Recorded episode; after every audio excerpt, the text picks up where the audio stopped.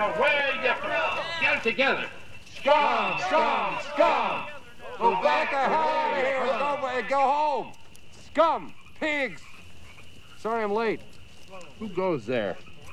Henry Himmler, What Klavern claimed you? California Klavern, in Cucamonga. California? Yeah, I was just passing through town and uh, looking for something to do this evening. There was nothing going on at the Rotary Club. I heard about this. Well, welcome, Henry. I'm the Grand Kleagle. Oh,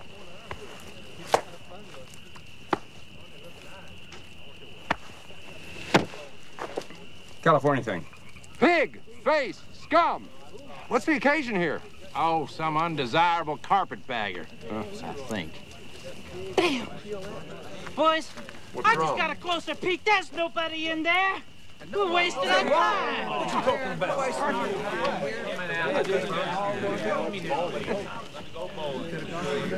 And I washed all these cheeks.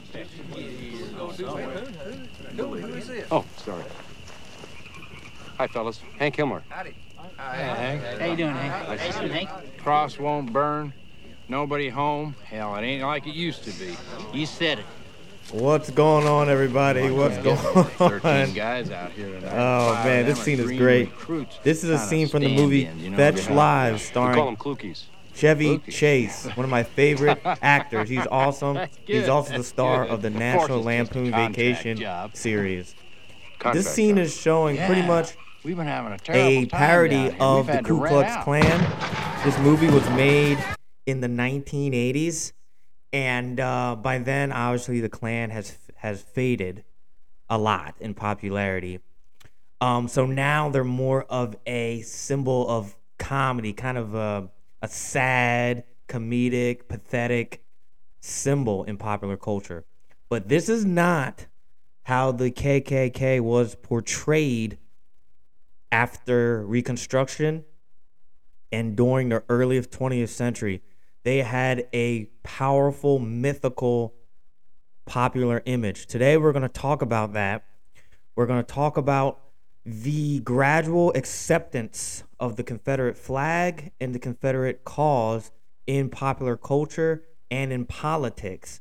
We're going to talk about how that transformed into a cultural kind of uh, nostalgia for the old South. All right. I hope, really, really hope you guys enjoy this podcast. It's going to be another epic one. Sit back and relax and enjoy. Ape. Go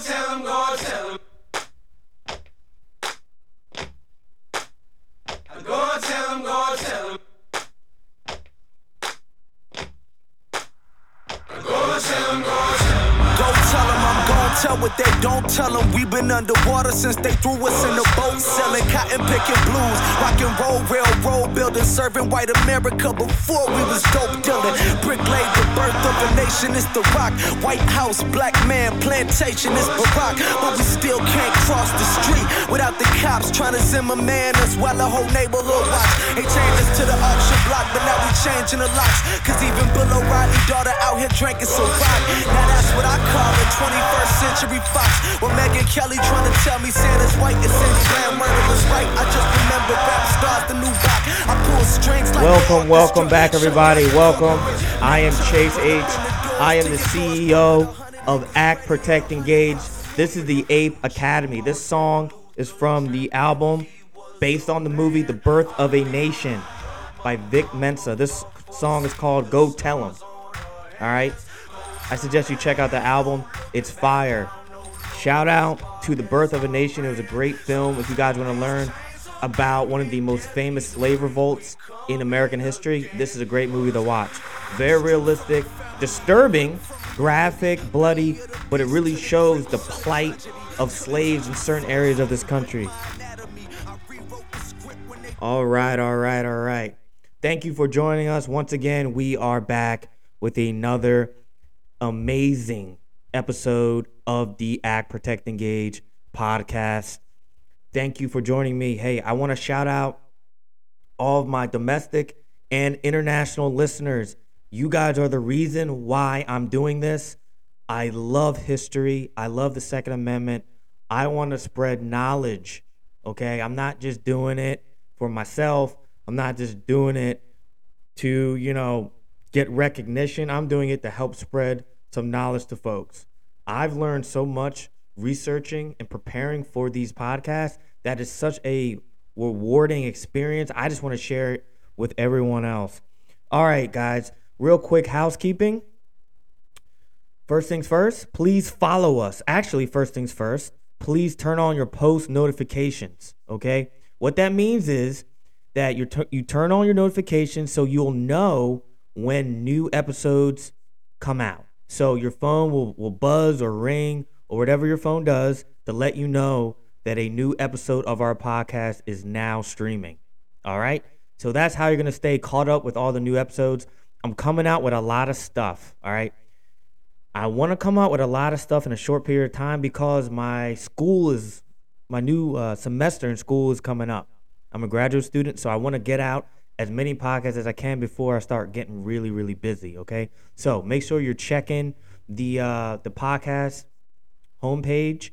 Also, we're on Podbean, Apple Podcasts, Spotify, Audible, Amazon, Google Chrome, iTunes, iHeartRadio, iTunes, etc., etc. Any major outlet, you can find us. Okay. Also, can you please follow us on IG at Ape Academy and also at Ape Academy Podcast? We have two IG pages. One is for specifically this podcast, and the other is my general account for all type of cool stuff, shooting videos, instruction, memes, everything you guys like is on the main page as well. Okay. Also, we are on Twitter at a underscore defensive.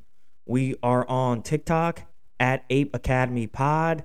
We are on Facebook, Ape Defensive Solutions. All right, here we go. This is going to be a great podcast today.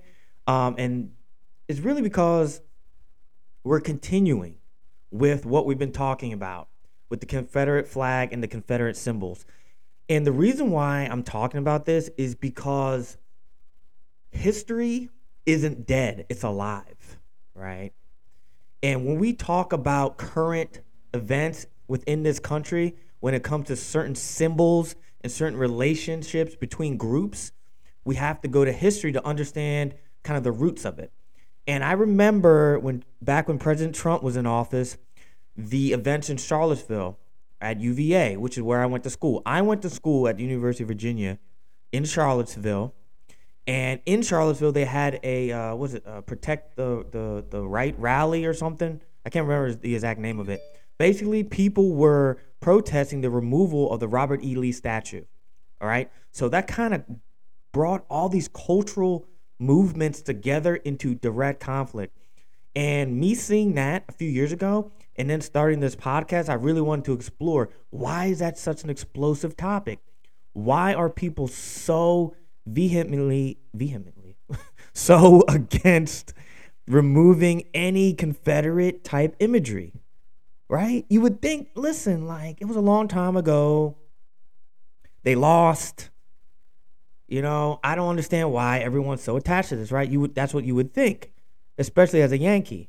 As I did my research, and uh, you know, I was always a history major. I always loved history in school. I was a, in college. I was a history major, so I had been studying this for a while. And I was just like, man, I understand, you know, why they would want to connect to that heritage, but why fight? Why be violent over it? So what we're gonna do is we're gonna talk about it. We've been talking about it for the past this is the third episode, so the past two episodes before this one, all right? We're going to continue. Today's episode is called Transforming the Flag A New Meaning for the 20th Century Landscape, all right? My main source is the Confederate battle flag, America's most embattled emblem, history.net, history.com, and of course, my alma mater, the University of Virginia. All right, here we go. Gradual acceptance. Gradual acceptance the first depiction of the Confederate flag in popular culture, separate from any official ceremonial res- res- uh, remembrance of the Civil War, was on the back cover of Collier's Weekly magazine on March 9th, 1907. All right, so up until this point, post Civil War, the Confederate flag was really only seen in public during like memorial services, right? So every year, especially in the South, citizens would gather together and they would remember the Confederate soldiers. They would kind of reminisce and think about the war and honor their relatives and their ancestors, right? But this is really the only time that the Confederate flag was flown was during these ceremonies when people were specifically conducting some sort of ceremony, Confederate ceremony. Now, in 1907, in March, a weekly magazine actually put a picture of the Confederate flag on their cover, on their back cover. What happened was Olds Motor Works of Detroit, Michigan, they were promoting their new car. It was called the Model A. And they wanted to brag and show the world that their car, their model, had just completed a 1,400 mile road trip from New York City to Daytona Beach, Florida. So they figured, hey, we need to do some advertising for this new model. We want to sell a lot of cars. Displayed on the hood of this car was a gigantic American flag along with a prominent rectangular Confederate battle flag. So this was the St. Andrews flag that we talked about with the cross on the red field. This was on the back cover. So on the back cover of Collier's magazine in 1907, they had a picture of their model car. They had a big old American flag on the hood. And guess what? Right next to it was the Confederate battle flag. Of course, this was noticed by a lot of the Confederate veteran organizations. They loved it, right? They're like, finally, like someone is acknowledging our flag, you know, apart from these dry, boring ceremonies that we do every year. Someone is in popular culture, someone from the North is actually kind of being like, hey, you know, it's all right. Like, we're going to put the flag on there. They really wanted to kind of reach out to potential customers in the North and in the South. So that's why they did it. Confederate Veteran Magazine noted that the magazine display was, quote, the first illustration of any Northern concern giving prominence to the Confederate flag. Let it not be the last. They continued, the flag should be the pride of every American. I don't know about that, but that's what they thought. They were really, really excited to see that the Confederate flag was, you know, on in the public eye for the first time. At that point, the Collier's cover was a rare example of the Confederate flag being used in popular culture, separate from formal memorial activities. So we just spoke about that a few seconds ago. Looking back at the history from a present day perspective, it is really amazing how rare, how rare the Confederate battle flag was displayed publicly from the end of the Civil War through World War II. The widespread imagery of the flag was not common at all until it began to be associated with the States' Rights Party, or commonly known as the Dixiecrat Party.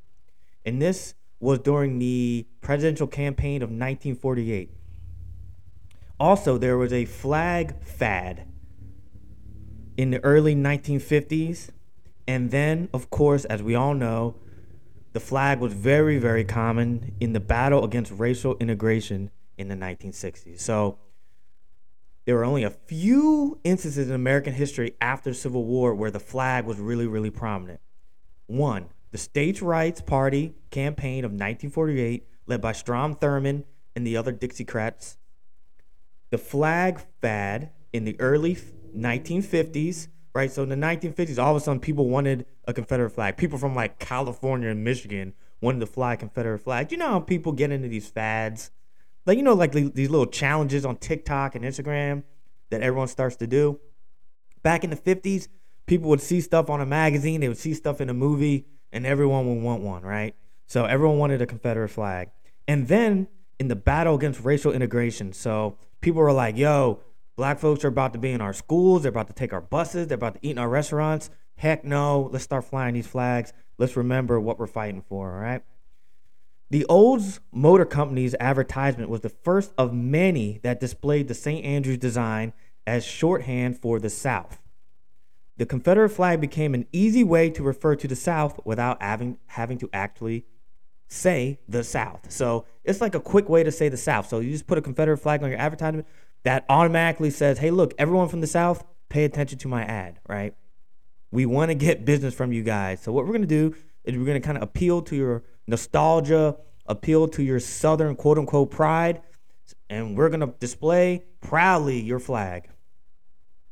In 1907, the battle flag had become the symbolic counterpart to the stars and stripes in both the North and the South. Over time, the battle flag had become a more of a neutral symbol in the North. When only 40 years earlier, right, these same people in the North were disgusted by the Confederate flag. So within a 40 year span, the Confederate battle flag went from being like spit on, people were disgusted. How dare you show that traitor flag? You know, we fought, we died, we bled to fight against this tyranny, this uh, rebel tyranny. Why would you display this flag, right? All of a sudden now people are like, well, I mean, whatever. we don't really care. Like we're tired. We're tired of fighting over it. Like you guys can have your flag, no big deal. All right. So attitudes change really fast in public perception, and the, the same was was uh, evident with the flag. All right. So the, the northern folks, once they kind of lost interest in the in uh, punishing the South for what they did in the Civil War, they kind of were like, you know what, y'all do whatever you want. We don't have time for this. All right, so let's talk about the flag within the southern states after re- uh, Reconstruction. Remember, Reconstruction ended in 1877 officially. Reconstruction went from 1865 to 1877. So, in that period, there's a lot of radical changes that were happening. The whole culture and economy of the South was kind of turned on its head. Because remember, the South was pretty much destroyed during the Civil War. Not only was the South destroyed, you had the, the ratification of the 13th, 14th, and 15th Amendment. We've already gone over that. And if you don't remember what that is, just either Google it or just go back to our past podcasts. These amendments to the Constitution, they ensured certain rights for the newly freed slaves, right? So remember, the same people who were walking around in chains now were walking free. They could own property, they can get jobs, they were entitled an equal wage. This really rattled a lot of people in the South, right? Especially on the state government level, all right? The generation of Confederate vets made sure that their battle flags were enshrined as symbols that would live on well past them. They pushed for the former formal incorporation of battle flags into the official state flags of several southern states. For example, the legislatures of Alabama and Florida, in particular, during the 1890s, they adopted new state flags which featured the plain red St. Andrew's cross on a white field. All right, so remember, the St. Andrew's cross is that diagonal cross. The Confederate flag that we know of, right, with the blue cross in the red field, on the red field, just imagine that blue cross as a red cross without the stars. So the state flag of Alabama and Florida featured a diagonal St. Andrew's red cross. It's a plain red diagonal cross on a field of white. And even to this day, that is still Alabama's state flag. This is 2022. Alabama still had the same state flag that it had in the 1890s, which is incredible. The Confederate governor of California, he recommended that the state incorporate a red St. Andrew's cross to their state flag which bore the state seal on a field of white. These changes were approved on November in November of 1900. All right. However, the official record, right? So if you're going to be like, okay, you know, Chase, I'm going to dig up some dirt on these governments. I'm going to look for the official record where they talk about we need the Confederate flag. We need to show this. We need to show that. If you're looking for an official state record, you're not going to find it. The official record will show no evidence that these state flags were intended as specific references to the Confederacy. But due to the veteran status of the governors and many of the, sta- of the state lawmakers, the inspiration behind these changes were pretty obvious, right? They didn't have to write in a letter that they wanted to change their state flag to a Confederate like flag. No one had to write that because everyone knew the governors were, were all Confederate veterans. Everyone who passed the laws were Confederate veterans. A lot of the major business owners in the states were Confederate veterans or were the family members of Confederate veterans. So everyone was kind of linked by this common cause, this common heritage, at least among the white population. And those were the ones that were in power at the time. Out of nowhere in 1894, without any provocation, of course, guess who? Mississippi. Mississippi adopted a new state flag that prominently featured the Confederate battle emblem in the canton, which is in the top left. The flag also included three horizontal bars, red, white, and blue, instead of the red, white, and red of the stars and bars. The resemblance to the original Confederate national flag of 1860 to 1861 is uncanny. The resemblance is uncanny. Like many other things involving segregation, Jim Crow, race relations, black codes, etc., Mississippi was one of the first southern states to act on it in a negative way. I talked about it before in previous episodes about Reconstruction and the black codes. The states where the African American population was over 50%, like Mississippi, where it was 55%, and South Carolina, where the population was also very high, these states were usually the harshest states when it came to racial equality and, and integration and segregation. Um, these states were considered deep southern states, the centers of cotton culture and the center of slavery when slavery was still an institution. So it makes sense that states like Mississippi, uh, South Carolina, and Alabama were some of the most radical states when it came to denying basic human rights to their black populations. Uh, I found that fascinating. Just by coincidence, this flurry of flag changes kind of went hand in hand with the passage of formal Jim Crow segregation laws throughout the South. So, of course, right? At the end of Reconstruction, the South, right, decided, oh, you know, all those promises we made you guys, we made the North, you Yankees, about how we're going to take care of our black folks. Yeah, we're not doing that. Sorry. As soon as the troops left, as soon as they left and went home back up north, the South like turned turned to their black folks and were like, "Yeah, we were kidding. We're passing Jim Crow laws. Stay away from us. That's pretty much what happened. And this went hand in hand. This happened at the same time where everyone was changing their state flag. Was it a coincidence? Maybe, maybe not. I think it was done on purpose. Merely four years before Mississippi changed its flag, the state convention passed quote unquote reforms to the voting laws of the state, effectively disenfranchising most of the African American citizens. According to the white conservatives who controlled the legislature, quote, hucksters and their ignorant Negro dupes pulled down civilization. This was in response to the introduction of Negro suffrage. So, after the Civil War, the North was very, very persistent in making sure that the South allowed their black people, at least on paper, to vote. So they're pissed, right? They're like, our Negroes have never voted and they never will vote. But we have to we have to appease these Yankees. So what we're gonna do is we're gonna say they can vote. We're gonna pass these laws, but we're we're, we're gonna put a little bit of uh, a little caveat a little bit of uh, obstacles in the way. All right, we're going to talk about that in one second. The Mississippi plan required a literacy test and a poll tax for all voters. However, there was a catch. Those who enjoyed the right to vote prior to 1866 or 1867 or their lineage their lineal descendants. So, if you were able to vote before 1867, you're good you can vote. Or anyone who's related to you can vote. Everyone who could vote before 1867 or any of their lineal descendants could register to vote without paying the tax or taking the test.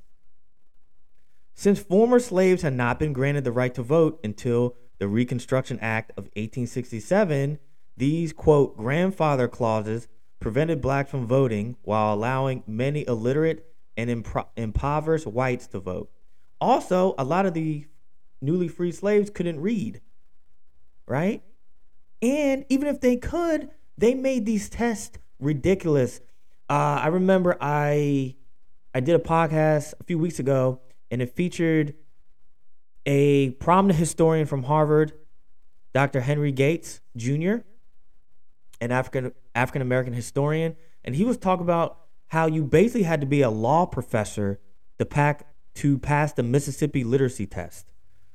They made you name every vice president of the United States up until that point. They made you name every Supreme Court justice up until that point. Like, even a law professor would have trouble passing the quote literacy test. So, really, the newly freed slaves had no chance of passing. During this time period, most states passed laws outlawing the desecration of the stars and stripes. Also, many states in the South included in these laws the Confederate battle flag. So no one can uh, desecrate the stars and stripes or the Confederate battle flag. The battle flag was not a political football. It was not a political football. No Southern states officially on the record promoted the Confederate flag until around 1938 when the South Carolina House of Representatives voted to place the Confederate flag inside its chambers. All right, so no one really mentioned the official Confederate flag until they felt comfortable enough to do so. So this was around 1940. Representative John D. Long of Union County, South Carolina, was the chief sponsor of this vote. Long was the son of the leader of the local Ku Klux Klan in the 1870s. He was a Civil War historian and he was also a staunch segregationist. Despite subtle associations, the incorporation of the battle flag in state symbols did not directly translate into official political exploitation of the flag, i.e., no Southern politician had the guts or the boldness to publicly link the Confederate cause to official government business. Everyone knew what was going on. It was like an unsaid thing. Wink, wink, nod, nod, poke, poke, right? We know what we're doing.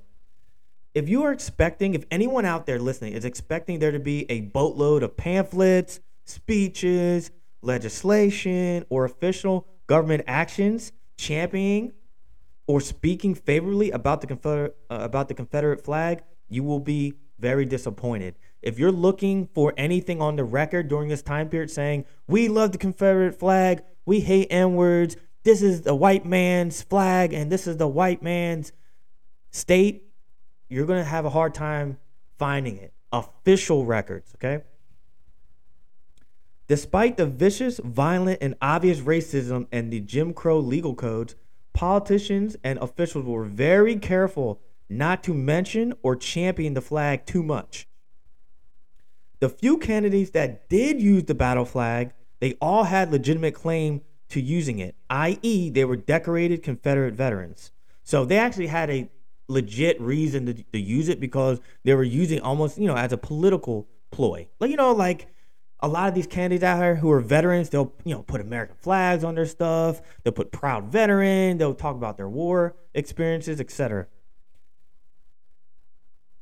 According to author John Coski, who is the author of my main source, the reason for this lack of flag, flag exploitation by Southern politicians at the dawn of the ninth, dawn of the 20th century was multi-layered. For one, many Confederate veterans at this time were still active and very much alive. okay, there were they were aging, but they were still very prominent figures in their communities. All right, so the reason why a lot of politicians didn't throw around the Confederate flag more during the early 20th century was because guess what? Their their granddads, their fathers were still around. So they couldn't just use their father's battle flag like loosely, like, oh yeah, I'm gonna go to what to Washington D.C. and kick the Yankees' butt. It's like their their dad would be like, no, do not use our battle flag in your political nonsense. So that's a lot of the reason why you don't see it as much during the early 1900s. Quote: large percentages of office holders throughout the South were Confederate veterans. Understandable, considering that approximately three quarters of military age white Southern males in the 1860s were in the Confederate service. Claiming Confederate veteran status, however, did not make you unique. It did not make you special. Quote, there was less a distinction than a prerequisite. It was more of a requirement to be a veteran to run for political office during that time. Additionally, since there was such a uh, veneration of ancestors and of Confederate veterans, political use of the sacred flag may have been a bit taboo. You weren't really supposed to talk about it. You really weren't supposed to use it in public. Everyone knew about it. You didn't have to talk about it. Many Confederate heritage groups opposed any political use of the flag. This was not restricted to a certain party. Not at all.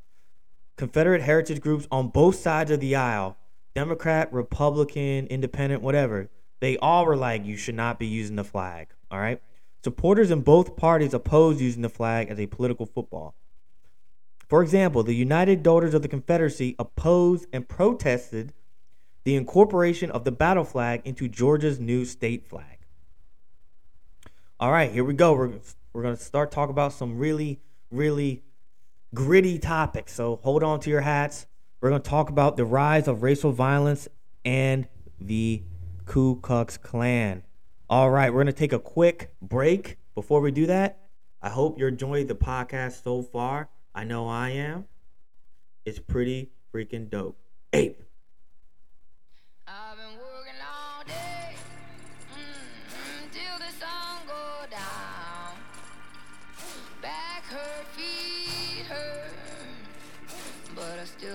To work.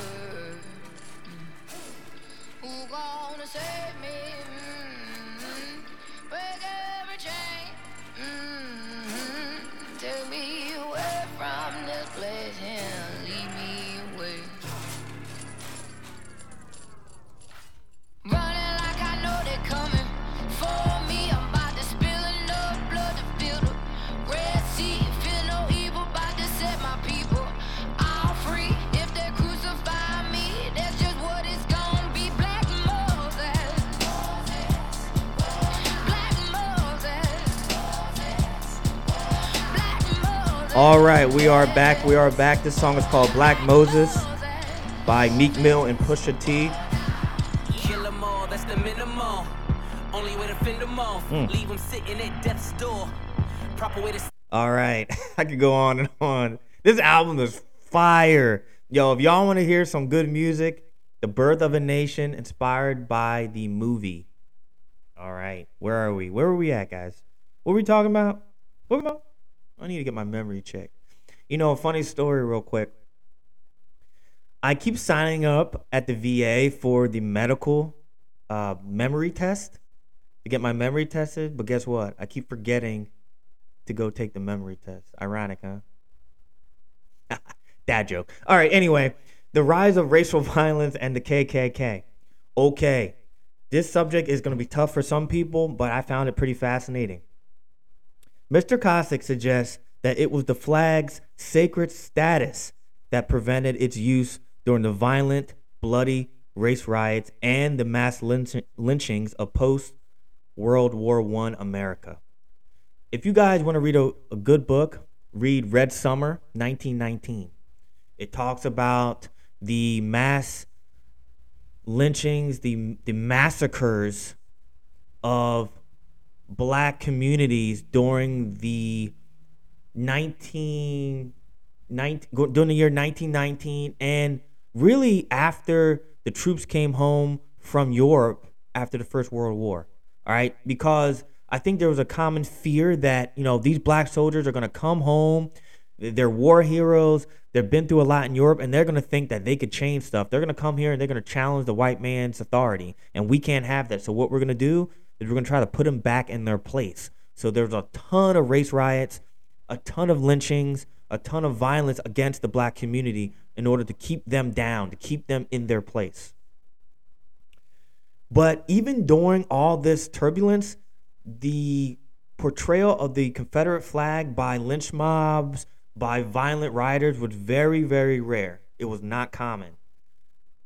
Late 20th century critics of the Confederate battle flag, they have suggested that Confederate flags were carried by bloodthirsty lynch mobs during the 50 year span of brutality in the South and in the Midwest from the 1880s to the 1930s.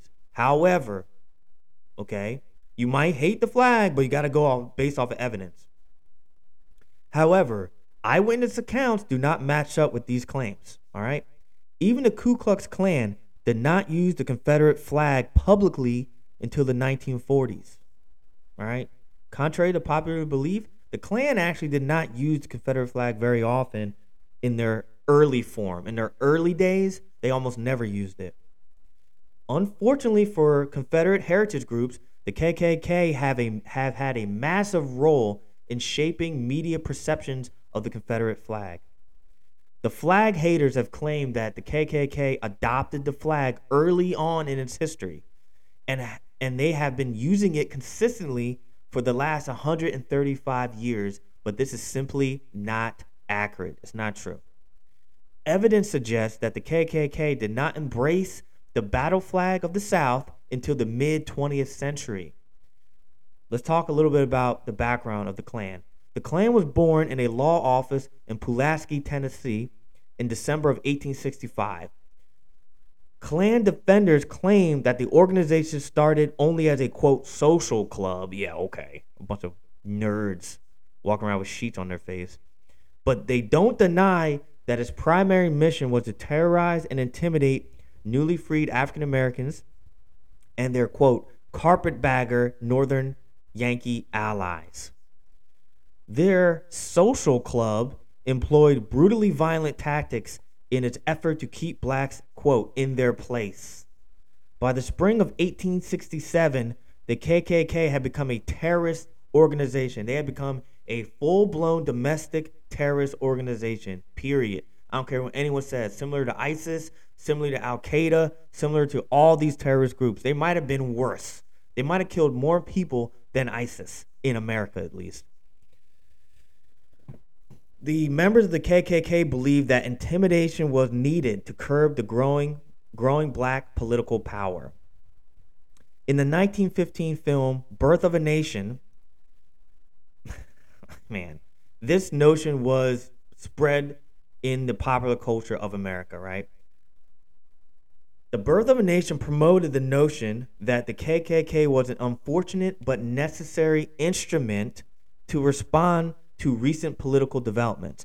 President Woodrow Wilson has famously declared the film saying it was like, quote, writing history with lightning. My only regret is that it is all so terribly true. The President of the United States at the time loved the film, period. I don't care what anyone says. Woodrow Wilson was one of the worst presidents in history. He was one of the most racist presidents in history. He loved the film. He called it writing history with lightning. What a jerk. The racist views pushed in the film became Southern orthodoxy in many areas of the Deep South. And in the early 20th century, and even today, it commanded a large following. One thing that cannot be denied is that the Klan had a strong Confederate background. They had a massive Confederate background. All 13 founding members were Confederate veterans. Former General George Gordon was elected as the Grand Dragon of the realm of Tennessee. He chose as the Klan's first Grand Wizard, i.e., national president, the Confederate hero and antebellum slave trader General Nathaniel Bedford Forrest. Victims and opponents told congressional investigators that the Klan was basically a resurrected, violent wing of the Confederacy. All they were doing was simply continuing the war, but taking it underground, striking from the shadows. So Nathan Bedford Forrest was the first grand president, grand wizard of the KKK. Nathan Bedford Forrest, a Confederate cavalry genius, really. I mean, he was a genius. For all his faults, he was one of the best soldiers that the Confederacy had. Nathan Forrest was the first president of the KKK, which is insane. There's no evidence existing. You can look for it, you won't find it. That the KKK used any type of Confederate battle flags in their rituals. No evidence at all. So I know that a lot of people want to say, you know, the early KKK, they fl- they f- they you know they f- they flew the flag, they were repping the flag. They simply weren't. All right, they didn't start repping the flag until it became more faddish in the 1940s and 1950s. The organization's official symbol was a triangular pennant with a flying dragon emblazoned with the motto, What always, what everywhere, what by all is held to be true. And it was in Latin. All right. So it was a triangular pen, uh, pennant with a flying dragon emblazoned with these inspirational words. Coski writes, quote, Klan founders may have declined to use the battle flag because of respect for it, or because they feared the consequences of using the emblem of a recently vanquished nation so soon after the end of the war, while federal troops still occupied southern soil. Despite this, it is clear that the Klan founders and their admirers held the battle flag in special reverence. They definitely did. They definitely rock with the battle flag. No one can deny that. It doesn't matter what anyone says, they were rocking with the flag, like for sure.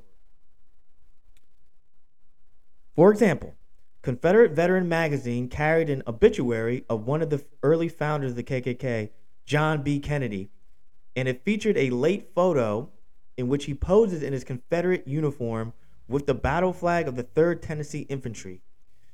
Three of the six three of the six original Klan founders were members of the same Tennessee Infantry unit. How ironic. Interest in the Klan spiked following the release of Birth of a Nation in 1915. The charismatic leadership of Grand Wizard William J. Simmons, combined with the creation of elaborate structures based on these exotic rituals. so basically, it was like the perfect organization for nerd rednecks. These exotic rituals were based on fraternal organizations. This really helped expand Klan membership they kind of try to make it cool to be part of the Klan. All the cool kids, all the cool white boys join the KKK, man. We do really cool rituals. We have really cool names like the Cyclone, like the Grand Wizard, like the Grand Dragon. All your freaking nerd fantasies can come true. Just join your local chapter. That's what they said back then. By 1921, KKK membership exceeded 100,000 men. Its members wielded considerable political power, particularly in Oklahoma and Indiana. Get this. The, the states with the most Klan membership weren't even southern states. In fact, my home state of Pennsylvania has a huge, still to this day, a huge Klan presence. So the most powerful Klan members were residents of Oklahoma and Indiana. However, internal strife and a lot of legal troubles racked the first Klan, the early Klan, and its memberships quickly faded away. But as we all know, the Klan kept coming back. It won't die like a cockroach. Keep stepping on it, it keeps coming back. So the Klan reinvented itself. By the midnight, uh, by the mid 20th century, the Klan had transformed itself again. Now, this quote unquote new Klan was a super patriotic, 100% red blooded American organization. Their primary targets were foreigners and Catholics, not blacks. All right. Now, that's not to say they didn't go after black folks, because they did. But now they kind of shifted their focus. They wanted to kind of get the heat off them a little bit because remember, the government was on that ass. The government was like, okay, you guys are lynching, terrorizing, killing black people. So, like, oh, no, no, no, we don't do that anymore. All right, we just don't like Catholics. Catholics are the problem, guys. Catholics. All these foreigners coming in, they're the problem too. Con- Confederate heritage organizations, they refuse to support this new version of the Klan, but not for the reason you may think. they didn't they didn't oppose the new Klan because they're like, "Oh, you guys are terrible." No, they opposed the new Klan because they didn't think they were holding true to the original principles. They were disappointed that they didn't go hard enough. Like y'all soft. Like the new Klan is soft as I don't know what. They said that uh, the original intentions of the founders were not being followed, that they were being disrespected. However, this, this second version of the Klan was not without Confederate linkage. Some of the local chapters, called Klaverns, had the names of Confederate generals and original KKK figurehead, such as John B. Gordon and Nathan Bedford Forrest. These names were used in local chapters. All right. It isn't surprising, however, that the new symbols of the Klan, that the new symbol was the stars and the stripes. That was not surprising because they were trying to remember, reinvent themselves. The earliest documented use of Confederate symbols by the Klan was in its third incarnation in the late 1930s and 1940s. On March 26, 1939, a hooded Klan honor guard carrying rifles, the Stars and Stripes, and a Confederate naval jack marched through the streets of Atlanta during a large Confederate Memorial Day parade. That's kind of ridiculous that they were actually honoring Confederate Memorial Day. Remember, this is the 1930s, early 1940s.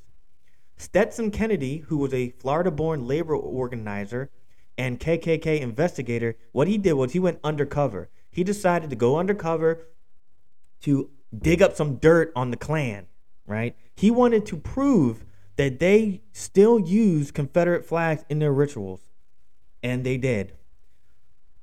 In the May 27, 1946 issue of Life magazine, a photo sequence showed a KKK altar spread with the Confederate flag, the Bible, a sword, and flanked by the stars and stripes. Also, they added a Christian cross in the mix. Oh my gosh, it's just ridiculous. All right, so let's go over what we what we just talked about a little bit. Okay. So this is what happened, guys. Pretty much, the Klan reinvented themselves three times. Three times. All right. First thing First thing was the original Klan. The first president of the original Klan was Nathan Bedford Forrest. Okay. That was the original president. And this Klan, they, although they didn't use the Confederate flag very much, there was a reason for that. Because it was hot. The streets were hot, man. Union troops were everywhere. The government was breathing down their neck, and they really couldn't afford to put the Confederate flag out there like that. So they had to use different flags. They had to create their own unique flag to kind of hide their intentions. Then you got the second Klan, which was which came of age, which became popular after the 1915 movie Birth of a Nation. So the Klan membership skyrocketed after that. That's really when when they created their unique, elaborate structure and all their rituals and their their really like uh, fantasy Dungeons and Dragons type type roles, like the Grand Wizard, the Grand Dragon, the Cyclops, all that type of stuff. That's when they started all that. All right, they started all that in their second incarnation. Their third incarnation was in the late 1930s and the early 1940s, and this is when they really started pushing the Confederate cause, right? They really started repping the Confederacy because what they discovered was that slowly over time, the civil rights movement was gaining momentum. And I'm actually reading a book about the 1948 Democratic Convention and the election of President Harry Truman in 48, right? In 48, this was probably the most contentious election in American history. We're going to do a podcast on that also a little bit later. All right, so this is what we're ending with today. Our next episode is going to be about the Confederate flag on college campuses, and it's going to be crazy. I went to a Southern school, University of Virginia. I know all about this. All right, but we're going to start with this the battle flag on college campuses. a Southern college fraternity, the Kappa Alpha Order. I don't know if you you you guys have if you guys went to college in the South have a Kappa Alpha chapter. The Cap, Kappa I can't say it. The Kappa Alpha Order may have been responsible for the spreading presence of the Confederate flags on college campuses. KA was founded in December of 1865 at Washington College in Lexington, Virginia, a school that guess who the president of the school was? That hired retired General Robert E. Lee as president.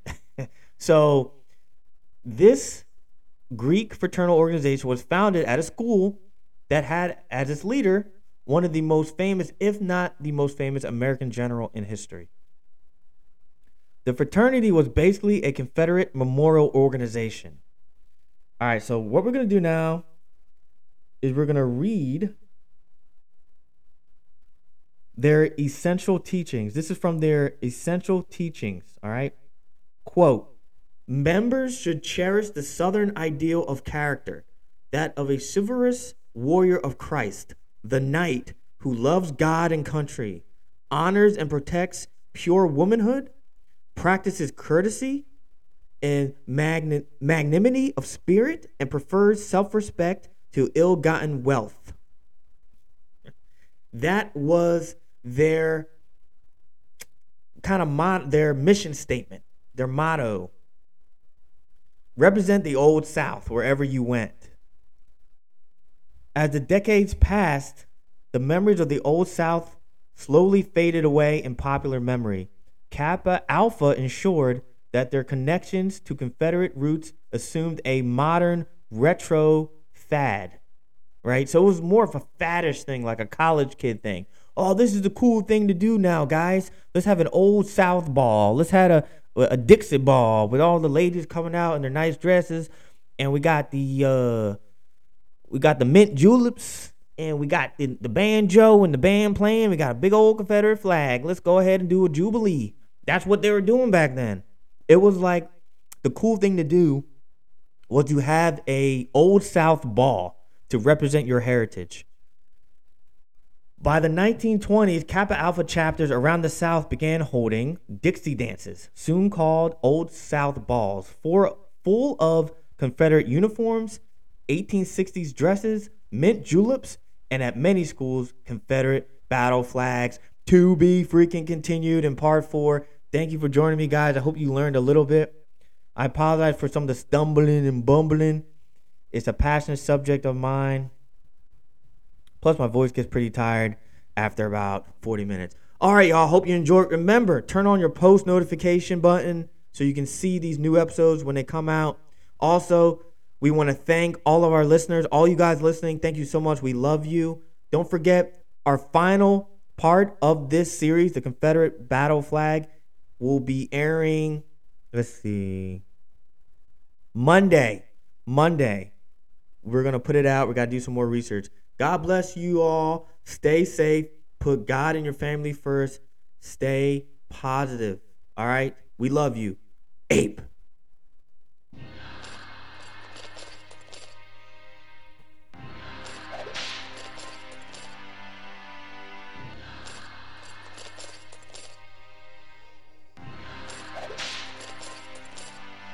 I want whip chain. I want a whip and a chain. I want a whip and a chain.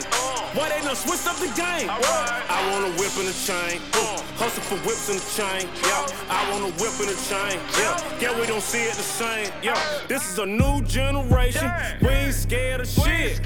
We ain't bad for shit. Uh, this nigga's dead for this. Yeah, I want a whip and a chain. Thank you for joining us. God bless y'all. Stay safe. I